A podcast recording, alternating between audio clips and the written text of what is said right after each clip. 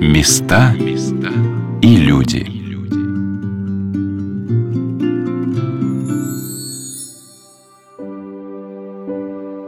Город Переславль-Залесский для меня является одним из самых святых городов России.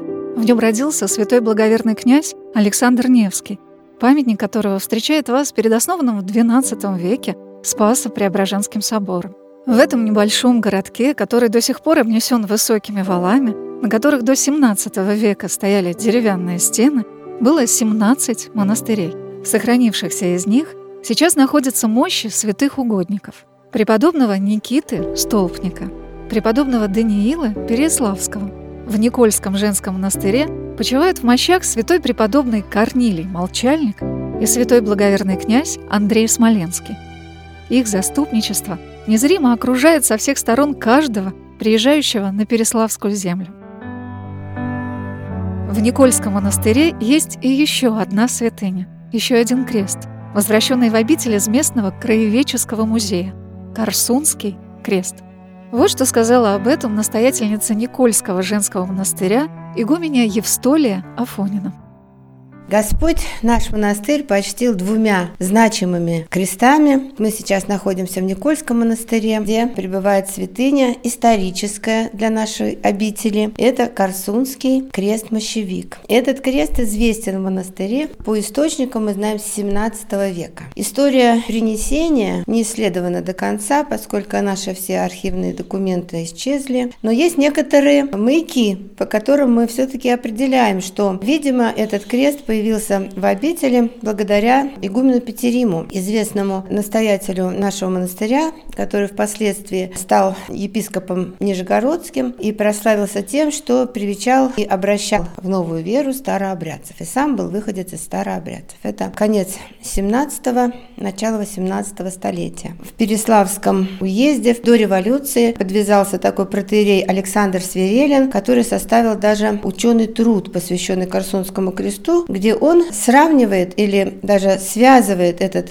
крест с крещением Руси. Он говорит, что вполне возможно, что это был один из десяти крестов, который князь Владимир после крещения своего в Корсуне привез на Русь. Как именно потом этот крест оказался в Переславле, опять же, он не объясняет. Но удивительным образом фактически двойник этого креста, тоже запрестольный крест выносной, такого же примерно размера, но менее благоукрашенный, надо сказать, находится в Успенском соборе Московского Кремля. То есть это какой-то все-таки царский крест. По своим художественным достоинствам, по своим стилистическим особенностям он явно напоминает византийские святыни. Это крест с расширенными концами, с шарами на трех концах. Крест большой, благоукрашен он тоже, соответственно, древнейшим образцам византийского искусства. Впоследствии, видимо, в него были вставлены мощи святых. Самый поздний святой, который там присутствует, святые тринадцатого века, Федор Давид Константин. А начинается список вставленных туда мощей со святого пророка Иоанна Предтечи, что говорит о большой значимости этой святыни. Также в кресте присутствует великомученик Георгий Победоносец, Дмитрий Солунский, апостол Павел, Федор Тирон, мученик Федор Стратилат, мученик Виктор, манна с мощей Иоанна Богослова, мученик Арест, мученик Меркурий и всего двадцать один святой. И, видимо, сама программа составления набора даже этих святых говорит о том, что этот крест имел особенное значение как святыня именно утверждения православия.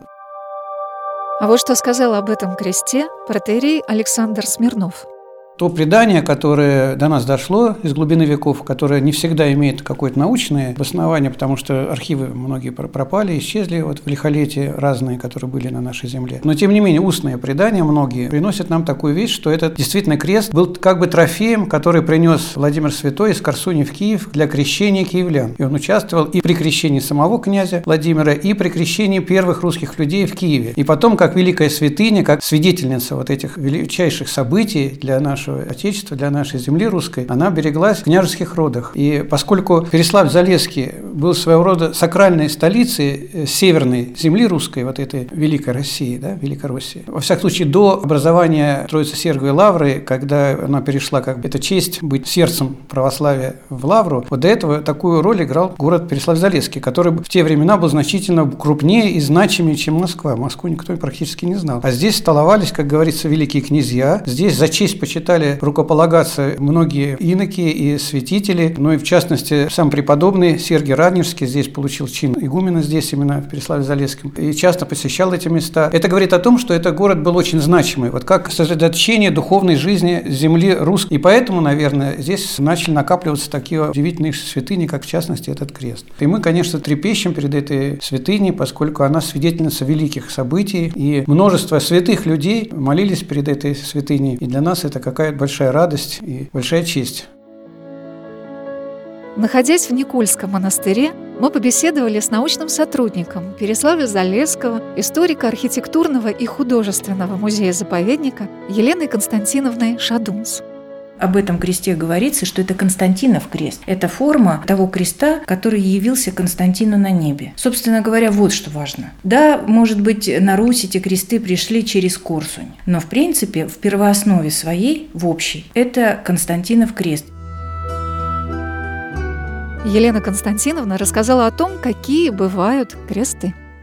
Ну вот если мы посмотрим вот сейчас на изображение распятия, то есть крест как орудие казни. У него, кроме перекладины вертикальной и горизонтальной, будет подставка под ноги и будет табличка. Вот будем считать концы. Раз, два, три, четыре, пять, шесть, семь, восемь. Вот восемь концов. Это форма креста, на котором был распят Господь. Шестиконечный крест – это крест без нижней перекладины. Это тоже очень древняя форма крестов. Такие кресты сохранились в Великом Новгороде. И четырехконечный крест – это крест Константинов. То есть это крест той формы, который явился в небе императору Константину, благодаря чему он, скажем так, изменил свое мировоззрение. То есть вот эта форма креста императора Константина. О том, что увидел император Константин перед битвой своего войска с войсками правителя Максенция на Мульвийском мосту в триста двенадцатом году, описывает отец церковной истории Евсевий Кесарийский. Однажды в полуденные часы дня, когда солнце начало уже склоняться к западу, говорил Василевс, «Я собственными очами видел составившееся из света и лежащее на солнце знамение креста с надписью «Сим побеждай». Это зрелище объяло ужасом как его самого, так и все войско, которое, само не зная куда, следовало за ним и продолжало созерцать явившееся чудо. А вот как выглядит Константинов крест, который находится в Переславском Никольском монастыре. Это четырехконечный крест, у которого нижняя ветвь чуть длиннее, чем три другие. На его концах находятся округлые окончания. Он деревянный, обложен он медью позолоченной, которая украшена так называемыми дробницами, мощевиками, а также полудрагоценными камнями и стеклами. На дробницах находится чеканное изображение сцен из жизни Господа нашего Иисуса Христа. В самих вот этих вот мощевиках находится мощь. Но, к сожалению, история его послереволюционного бытования уже в двадцатом веке печальна, потому что он был обнаружен уже разоренным. То есть те мощи, которые здесь были изначально, они были оттуда изъяты. Однако потом восстановили состав мощей согласно тому названию, которое есть на крышечках вот этих мощевиков. Елена Константиновна рассказала о том, что этот крест является выносным, воздвизальным, что означает крест, который выносили на праздник воздвижения креста Господня. Высота этого креста два метра шестнадцать сантиметров. То есть это так называемая большая сажень русская. Это самый большой на сегодняшний день крест не только в России, но и вообще в мире. Вот такого типа, такого времени воздвизальный выносной крест. Вообще надо сказать, что это за предмет. Это так называемый выносной крест. Вот если на него посмотреть внимательно, то там будет видно, сбоку на нем есть такие ушки. Чтобы нести такой величины тяжелый крест, для этого нужны были три человека. То есть это несли диаконы во время крестного хода. Два человека несли за подпорки по бокам. И сзади еще были две трости, которые придерживали его от опрокидывания. То есть это вот такой крупный предмет. Один человек его никак не унесет. И еще в нижней части, вот тут это показано обрезанным, там так называемый таганец. То есть еще один человек держал его в руках. Вот так вот. Вот на процессе это видно. То есть это крест для крестного хода. Выносной. С выносными крестами издревле совершались крестные ходы. Я с огромной радостью прочитала в книжке, которую мне показала матушка Евстолия, какое значение, оказывается, имеют крестные ходы для всех нас. Об этом написал еще в пятнадцатом веке святитель Симеон Солунский. «На перекрестках и площадях возносим молитвы, чтобы все, растленное нашими грехами, очистилось. Посему износим из храмов святые иконы, честные кресты, а иногда и священнейшие останки святых, чтобы вместе с людьми светилось и все то, чем они пользуются, и дома их, и пути, и воды, и воздух, и земля, нами оскверненная, и как бы попираемая, и город, нами населенный, и страна, и чтобы все это удостоилось божественной благодати и освободилось от порчи и тления, чтобы ходивший ради нас на земле и распятый за нас во плоти Бог спас нас, исповедующих дело высокой его благости и любви». Собственно говоря, то, ради чего эти кресты создавались, они создавались ради крестных ходов. И, кстати говоря, крестные ходы – это тоже традиция, которая пришла к нам из Византии. Обносили крест, скажем, как знак спасения, с ним обходили территорию. Вот здесь в Переславле, между прочим, была такая традиция обходить крестным ходом наши валы. Они ведь сохранились целиком. Вот этот древний вал, насыпанный в двенадцатом веке. И мне известно по документам архивным, что в девятнадцатом столетии здесь даже были лестницы, что чтобы сходить, сходить с валов. И город обходили крестным ходом. А еще у нас был крестный ход на лодках. Да? По реке Трубеж выплывали, потому что было много церквей на берегу. К сожалению, большинство из них сейчас снесены. И по ним на плотах выплывали и освещали воду на озере. Была такая традиция, так называемое шестое воскресенье после Пасхи, когда вот делался такой большой крестный ход. И это тоже интересно, потому что на самом деле отчасти это делалось еще в память чудесного спасения великой княгини Евдокии, жены Дмитрия Донского. В один из ее приездов в Переславль, когда на город напали татары, жители спаслись и ее смогли спасти, когда они выплыли на плотах на озеро, и татары просто не смогли достать их стрелами своими. Вот у нас такая традиция была, вот сейчас пытаются ее возродить. А каким образом? Таким же вот образом. То есть сделать у нас наше священство, епархия размышляет над тем, чтобы на лодках делать крестный ход. А вот как сказал о крестных ходах протоиерей Владимир Жилкин, батюшка, с которым мы встретились в Годеновском храме. Да, смысл жизни-то, чтобы покаяние появилось. А эти покаянные чувства, как их расшевелишь? Мы забываем даже про Бога. А крестные ходы, они расшевелят. Человек уже, ему легче не осуждать, легче воздерживаться от чего-то, легче ждать. Самое лучшее состояние. Но они даже не чувствуют себя грешниками такими, в чем им каяться не знают. Вот они и думают, что покаяние – это что-то такое очень серьезное. А получается, что покаяние надо каждый день испытывать. Если в этом чувстве постоянно живешь, так тогда и не согрешишь уже. Любой человек, который приближен духовно, он ему больше открыто, и он видит больше грехов. И даже если он видит больше грехов, постоянно понятно, что он себя недостойным считает возле Бога вообще. Не наружное смирение, а внутреннее смирение. К этому надо прийти, конечно. А что вы считаете, не хватает русскому человеку? Покаяние или еще что? Больше решимости. На что? На все, на добрые дела. На ту же молитву. Встал ты, вот не хватает тебе решимости даже утром встать, чтобы пораньше что-то, какую-то молитву прочитать, говоря уже о других делах. Или там пожертвовать своим временем ради ближнего, там, даже в семье, говоря уже о других людях. Нет этой решимости. А мне все паломники, приехавшие помолиться Годеновскому кресту, показались очень решительными людьми. Ведь человек, приезжающий за тысячу километров, чтобы помолиться за своих близких, имеет большое дерзновение перед Богом. Вот как сказала об этом паломница из Псковской области Нина и ее сестра из Москвы Ольга. Про Годеново я слышала, что там есть животворящий крест, что если к нему приложишься и вот с верой, то будет здоровье у твоих близких, у тебя. И у вас никто не болен? Да, не болен? болен, да. Приехали с молитвой. Да. Что вы, что вы увидели? Ну, как сказать, ну, внутреннее какое-то такое вот желание подойти, помолиться. Ну, что-то вот тепло вот какое-то вот для меня было. Теплота. Ну, я бы... так сказала, что когда прикладываешься, это э, трепет в душе. Скажем так, у меня не было такой как бы, молитвы, скажем, или просьбы, или необходимости, как у Нины, но с трепетом в душе прикладываешься к этому. Я прикладывалась, например, к этому кресту с благодарностью Богу. Благодарение за все, что мы имеем. Хорошее, плохое, все от Бога. Поэтому я вот к этому так отношусь. Благословен гряды во имя Господне, Бог Господь. молилися нам, благословен градивое имя Господне. В этот день, мне кажется, я наиболее ясно для себя ощутила, что такое вера русского народа. Представьте, когда в храме начался молебен перед Животворящим Крестом Господним, весь храм был наполнен людьми. Когда мы стояли у креста с матушкой и тихо беседовали, в церкви все время слышался как будто непрерывный шум ветра, шелест.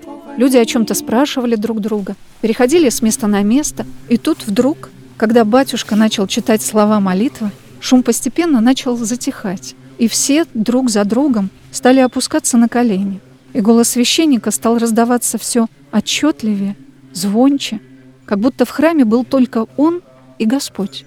Знаете, любые слова просто малы перед этой тишиной, как будто храм наполнился ответом Бога на все мольбы и просьбы, Его любовью к каждому из нас.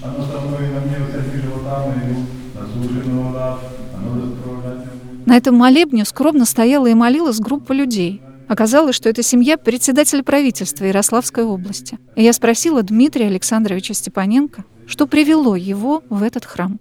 На самом деле узнали об этом месте не так давно. Почему-то настолько сильная святыня, она не так сильно известна, как, может быть, какие-то другие, да, мощи святых или какие-то другие храмы, монастыри. Но первый раз, когда мы сюда приехали, действительно почувствовали такую благодать, что тебе вот хочется все чаще и чаще. И мы стараемся по дороге либо в Москву, либо обратно в Ярославль обязательно найти время для того, чтобы это место посетить. Вот вчера приехала семья ко мне в Ярославль.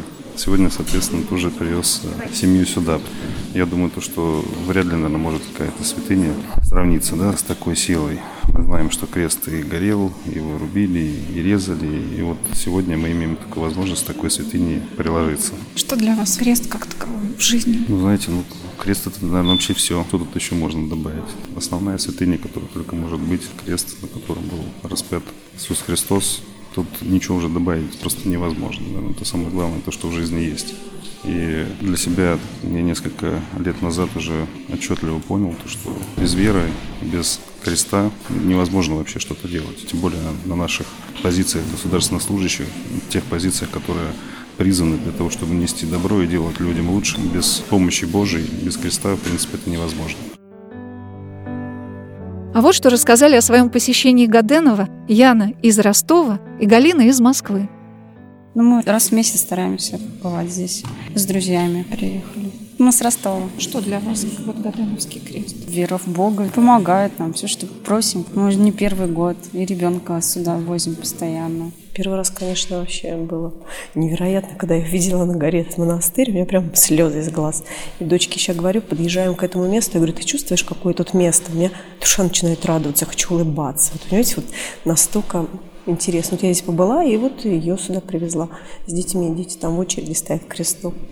Тоже младшая со мной все. Ну, первое впечатление даже непередаваемое. Да, непередаваемое. Просто когда я его видела, я говорю, дочке, сейчас будем подъезжать, поворачиваешься из-за поворота, и перед тобой предстоит прям на горе. Говорю, даже не могу описать, сама сейчас все увидишь. Просто... Ну, оказалось бы, он вроде не на горе, да? Просто... А вроде не на горе, а вроде как бы вот. И удивительно было, что приехали, и стоянка забита людьми, все московские номера. Я говорю, вот посмотри, люди как бы едут отовсюду. Это не, не так тяжело как бы доехать, просто если ты хочешь. Собиралась долго, там то одно, то другое происходит, то еще что-то. А просто я понимаю, встаю утром, говорю детям так, я говорю, встаем, быстро едем. Куда? Я говорю, едем. Вы же мне верите, я же мама, едем. И мы приехали сюда, они были в полнейшем восторге. И вот когда второй раз поехали, куда? Я говорю, к Животворящему кресту. Все, быстренько одели, все поехали, без вопросов. Сегодня на «Волнах радио Вера» мы рассказываем о подворье Переславского Никольского женского монастыря у храма святителя Иоанна Златоуста, в котором находится величайшая святыня, явленная в России в пятнадцатом веке. Это Животворящий Крест Господень в селе Годеново. А вот что сказала настоятельница Никольского монастыря, игуменья Евстолия Афонина. Сегодня много людей. Просто у людей появилась возможность в выходной день посвятить паломничеству за двести километров от Москвы. А когда праздничные дни, то здесь в несколько раз больше людей. И, конечно же, чтобы торжественно совершить богослужение, всем хочется быть в храме. Но вот в заботе о всех хочется, чтобы все получили достойную, так сказать, возможность помолиться, но и все-таки оказать должное почитание такой великой святыни, к которой притекает столько народу.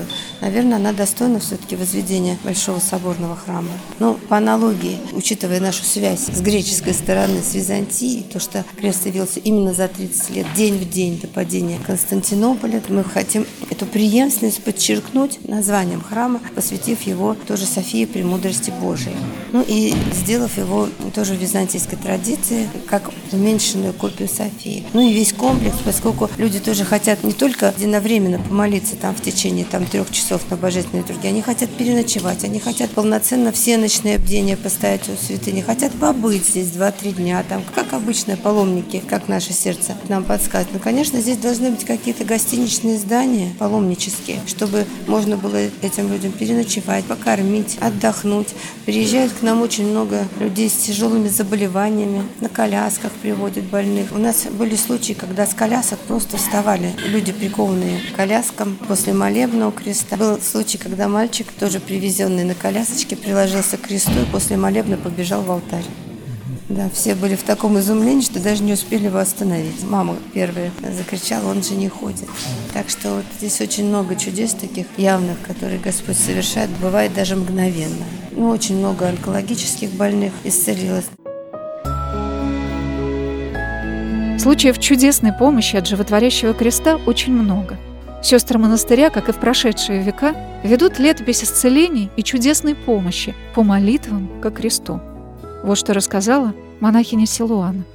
У нас был такой случай, приехал откуда-то из севера семейство. Муж с женой занимаются народным промыслом. Большая семья, пять детей, младший около года. Женщина заболела раком, тяжело заболела. И их знакомые привезли их сюда. Они попросились пожить здесь десять дней, потому что через десять дней те же знакомые возвращаются обратно, свои дела заканчивают и забирают их обратно домой. Интересная ситуация. Вот это вот до приезда этой женщины нам за несколько дней подарили инвалидную коляску. Паломники привезли, сказали, вот вам, жертвам, инвалидную коляску. Думаю, зачем нам эта коляска нужна? Через несколько дней появляется эта женщина. Они у нас поселяются всей семьей. Она первые два-три дня в храм ходила сама. Передвигалась она, конечно, с трудом, тяжело. Но на службу она приходила сама. Потом ей стало хуже. И эта инвалидная коляска ей понадобилась. То есть, понимаете, как Господь вот о человеке заботится. То есть, еще не успел человек приехать, а вот как бы такой случай произошел. Потом ей стало еще значительно хуже. десять дней эти прошли. По ее состоянию мы тоже не поняли. Вроде Вроде как ей хуже стало, вроде как она дорогу перенести может, то есть ее забрали, семейство все уехало. А через несколько лет, года два назад, она приезжает и говорит, вы знаете, я Фатиня, вы меня узнаете? Я говорю, нет. Я Фатиня, я у вас жила три-четыре года назад. И я вспоминаю, что действительно, это вот, вот это та женщина, которая приезжала, которая тяжело болела раком, которая, в общем-то, не могла передвигаться самостоятельно. Произошел вот такой случай исцеления женщины. Монахиня Силуана сказала и о том, что этот крест производит какие-то неуловимые, невидимые перемены во внутренней жизни каждого человека. Как будто Господь выравнивает все вывихи твоей души, как бы их обнаруживает для тебя, возвращает к тебе самому. И мне это тоже стало как-то ясно внутри себя. Объяснить, каким образом я это почувствовала, невозможно. Мне кажется, Господь дает человеку здесь шанс исправить свой, вернуться на свой путь. А о каждом человеке промысл Божий свой, да, и человек, бывает, перестает чувствовать, что он должен сделать. Это ощущается там совестью, какими-то вот дарованиями, да, которые Господь дает человеку. Часто мы сходим с этого пути, и вот здесь вот, мне кажется, такая возможность есть, пересмотреть свою жизнь вот именно, и избавиться от этой внешней шелухи, и понять, что ты должен сделать в жизни, что для тебя главное. Многое в этот приезд Годенова стало для меня каким-то откровением. Особенно лица людей, которые говорят о кресте, как будто они видят Бога. Наверное, у каждого из нас приобщение ко кресту Господню рождает эту нашу тонкую ниточку общения со Спасителем. Каждому Он говорит с креста, и каждому являет себя на кресте. Удивительно, но когда мы приходим в храм, поставить свечу или на службу, и прикладываемся к распятию, мы почему-то не всегда это понимаем. Взор Господа Иисуса Христа на Годеновском кресте обращен как будто внутрь тебя. И, по словам матушки, рядом с ним все время хочется молиться. Когда смотришь на крест, оно само собой по себе возникает вот это вот желание молиться, потому что взгляд Спасителя, он непосредственно устремлен в твое сердце. Может быть, это самое естественное состояние для души – обращаться ежеминутно к своему Творцу. И то, что на русской земле везде можно увидеть кресты, не только защищает нас на всех наших путях и дорогах, но и напоминает нам о самом главном. Ну, что значит распяться, да? Понуждение себя во всем. Жизнь, она состоит из усилий, из преодоления себя. Когда делаешь что-то вопреки своему желанию, делаешь то, что нужно, тогда ты и больше ощущаешь крест Господа, чувствуешь и другого человека тоже, и обретаешь мир в душе. Первый раз я приехала в Годеново ровно три года назад, на крестопоклонной неделе Великого Поста. Паломников было очень много, и машины просили оставлять еще на повороте к храму. И мы шли по дороге, видя перед собой эту небольшую белоснежную церковь на пригорке. А люди как будто ручейками стекались к ней со всех сторон. Было очень ветрено, долго стояли в очереди, а потом стали приглашать всех, кто готовился на причастие. И мы вошли в этот храм, в котором на кресте нас ждал Господь. И я понимаю теперь, что Он ждет нас там, на своем кресте, всегда, каждую минуту. Мне кажется, что это вообще-то большое государственное дело. Как мне это видится, что на самом деле русский народ, который тянется к кресту, это самое крепкое основание нашего государственного, как сказать, строительства. Потому что этот народ смиренный, кроткий, богобоязненный, нравственный – это самое золотое зерно русской нации, которое надо поддерживать, которое надо взращивать, и из которого потом будет действительно выстраиваться будущее, светлое будущее России. Места и люди.